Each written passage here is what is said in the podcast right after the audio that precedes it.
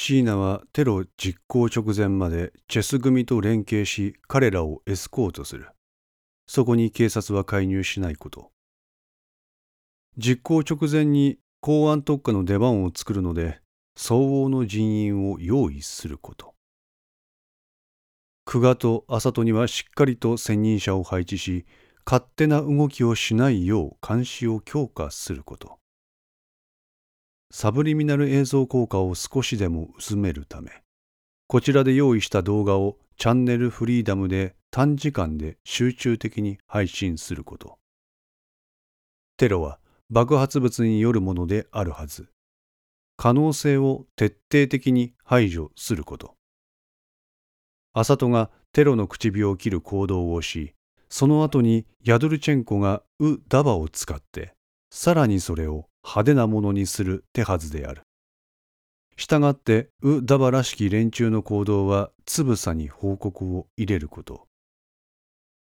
その他現場サイドで気になることがあればすぐさま椎名に連絡しその判断を仰ぐこと。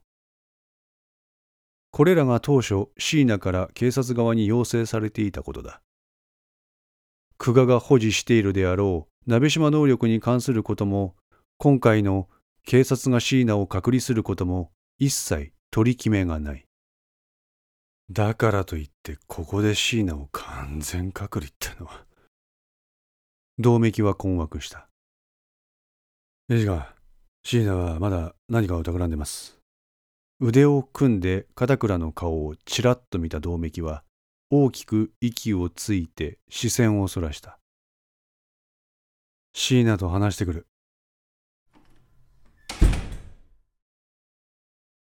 久我は鍋島能力を持っている。これは間違いないか。しばらく間を置いて椎名。間違いないかどうかは私にもわかりません。どうやらそのようだとしか。お前自身、確証がないのかはい。未だに半信半疑です。久我は鍋島能力を身につけている。この情報を得た椎名はダメ元で大川説得にその能力を使ってみろと指示を出した。結果、それは功を奏したわけだが、椎名にとって久我の持つ能力については、未だ信用に足らないらしい。だから試してみたかった。さすが銅メ理事官。その通りです。銅メは大きく息をついた。鍋島能力に関しての取り決めがないんだから、その能力が本当にあるのか、使えるものなのか、そういった実験をするのも椎名、お前の自由だと。はい。私の方は一方的にこのような完全隔離状態にされてるんですから。銅メは二度うなずいた。片倉、こういうことだそうだ。はい。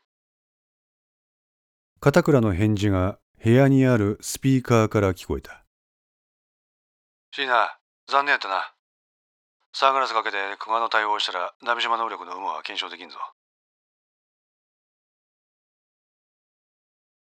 今から久我を逮捕する。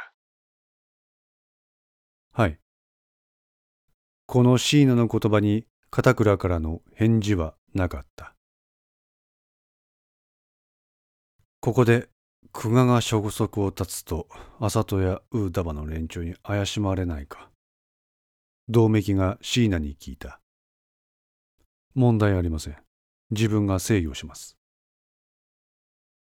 椎名の目を見つめて黙った銅メだったが、彼はおもむろに一台のスマートフォンを椎名の前に差し出した。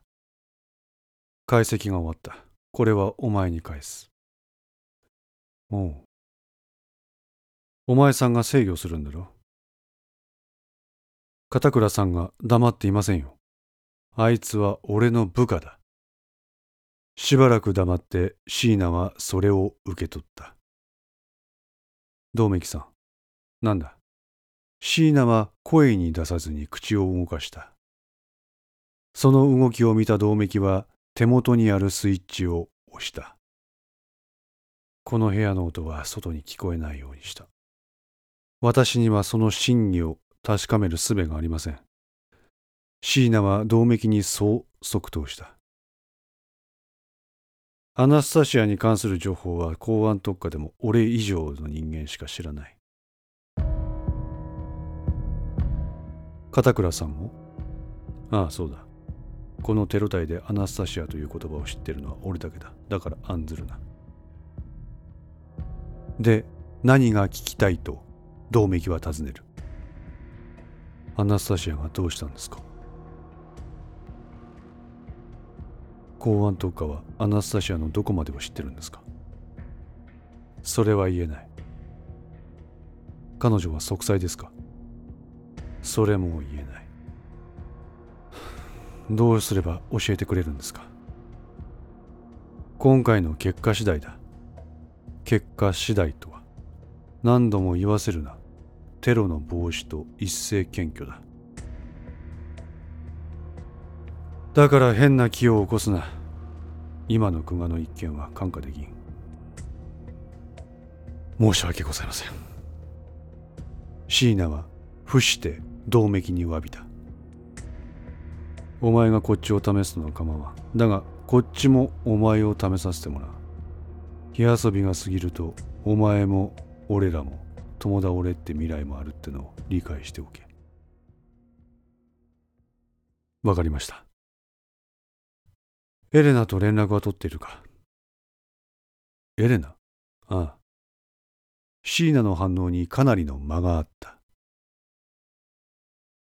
いいえ、そうか。彼女は？それも言えない。やはりといった顔を椎名はした。銅めきはエレナと連絡を取っているかと聞いた。ということは、エレナは少なくとも健在であるということだ。椎名はエレナとはそれほど接点がない。アナスタシアの送迎で彼女の家に寄ることがあり、そこで二三度顔を合わせた程度だ。しかし、あの時、アナスタシアがオフラーナに連行されていく時、自宅の窓からこちらに向かって憎悪に満ちた表情を見せていたことは鮮明に覚えている。アナスタシアが連れ去られていった原因はシーナにある。そうとしか思っていない表情だった。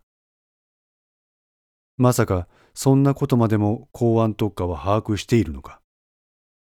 いや、あのエレナの顔は自分しか見ていないはずだ。となると、今目の前で告げられたエレナの名前にはどういった意図があるというのか。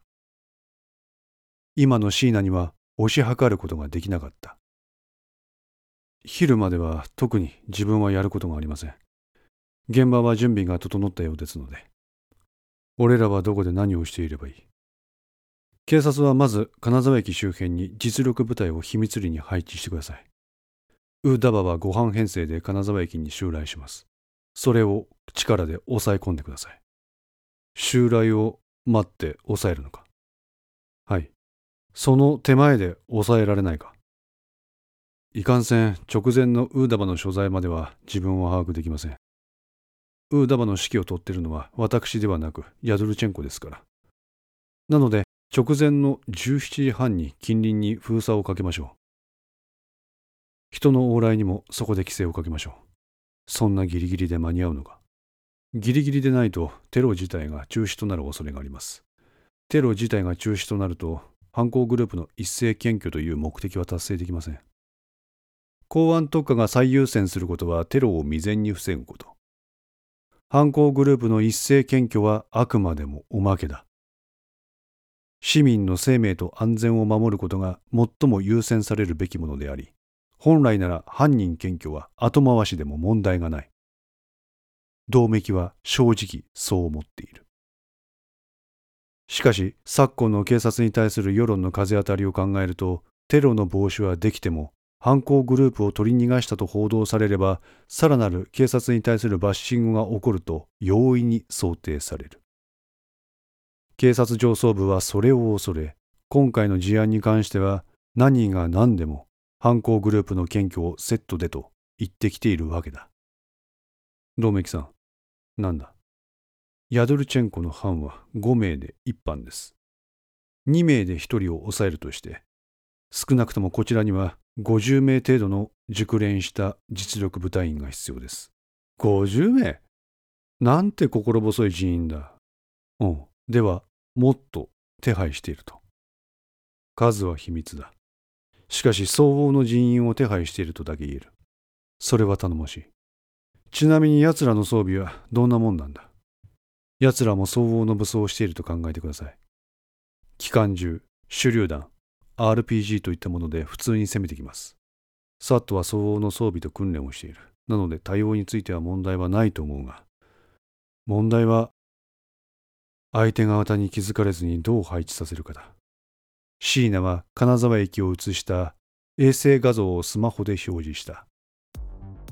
奴らはおそらく金沢のシンボルであるこの鼓門を破壊するでしょう。なのでこの鼓門の上とかもてなしドームの上に潜むというのは得策ではありません。銅壁はうなずく。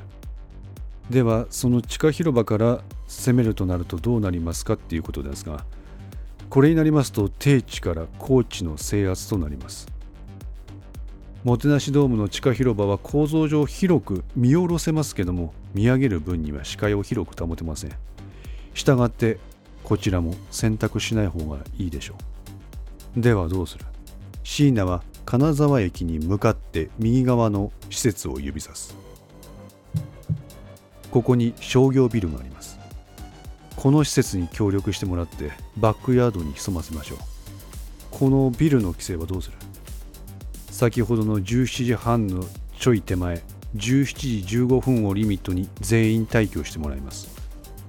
もちろんテロがあるという理由ではなく急遽ビルのメンテナンスが必要になったためとかでアナウンスしてもらいます。椎名は続ける。この商業ビルの高所に狙撃班を配置します。1階に配置した部隊は金沢駅に侵入してきた平地のテロ部隊を制圧します。1階の部隊はこのビルを出て鼓門を包み込むよう音楽堂方面へ圧迫します。音楽堂やホテルといった周辺施設はもちろんこの時にはアリ1匹も入り込ませない警備状況を作り出しておくことが必要です。分かった。この時注意してほしいことがあります。なんだ？ためらわないでください。何よ？相手はテロリストです。謙虚は最良ですが最良を求めるがあまり犠牲を出すのは愚です。基本は力で制圧結果少数ですが数名検挙できましたっていう程度で量とするくらいの割り切りが必要です。椎名の的確な作戦立案に銅壁は驚きを隠せなかった。これが椿さんの秘密警察か。まるで軍人のようではないか。オフラーナはこのようなテロ対策も任務の一つになってんのか？はい椿さんの国境近くでの少数民族のテロ事件は比較的多く発生しています。自分も何度かその現場に駆り出されましたので。なるほど。ますますこいつは敵に回したくない。そう道明は思った。今のお前の作戦、サットにも測ってみる。採用するかしないかはあいつらが判断する。もちろん、自分の作戦はあくまでもプラン A です。検討いただけるなら幸いです。備え付けの電話が鳴ったので、それに出た。はい。電話の取り次ぎの案内だった。自分がこのホテルに滞在しているのは椎名しか知らない。どなたからですか？椎名さんとおっしゃる方からですと返答だった。ありえない。どうして椎名が携帯ではなく固定電話に連絡をよこすのだ？何かあったのか？不審に思いながらも久我はそれに出た。もしもし。ビショップか？俺だ。キングだ。大川の件、よくやった。やはりキングだ。おい、どうした？携帯を奪われた。え？すまない。俺としたことがヘマをした。何があった？説明すると長くなる。もうしばらくしたら俺の使いの人間がその部屋に行く。そいつに金を渡して携帯を用意するよう手配してくれ。公安がうろうろしてんだぞ。大丈夫だ。ルームサービスとしてお前のところに行く。でも身体検査くらいされるだろそれくらいうまくしのいでみせるさ。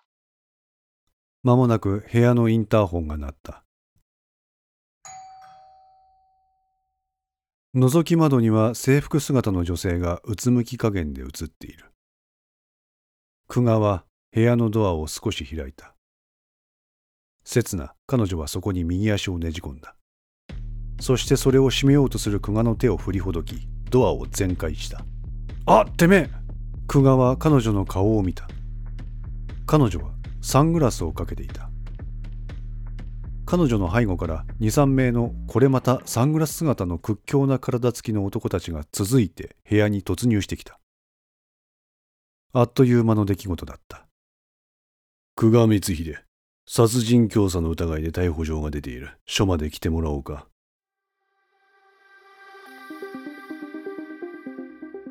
逮捕状？ああ、そうだ。おい、ちょ、ま、ま、待ってくれ。久我は男の目を見ようとするも、サングラスで隠れているため、それは叶わない。何を待つんだ？いや、キング。キング？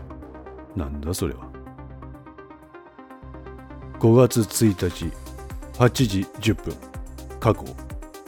男に手錠をかけられた久我は、その場に崩れ落ちた。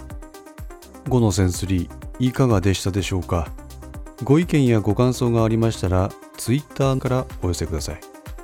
皆様の声は私にとって非常に励みになりますので、ぜひともよろしくお願いいたします。お寄せいただいた声には、実質ですが何かしらの返信をさせていただきます。また、iTunes Music Store の中のレビューも頂戴できれば嬉しいです。闇と船 F の活動状況については、Twitter をメインに報告いたします。よろしければぜひフォローください。それでは皆さん、ごきげんよう。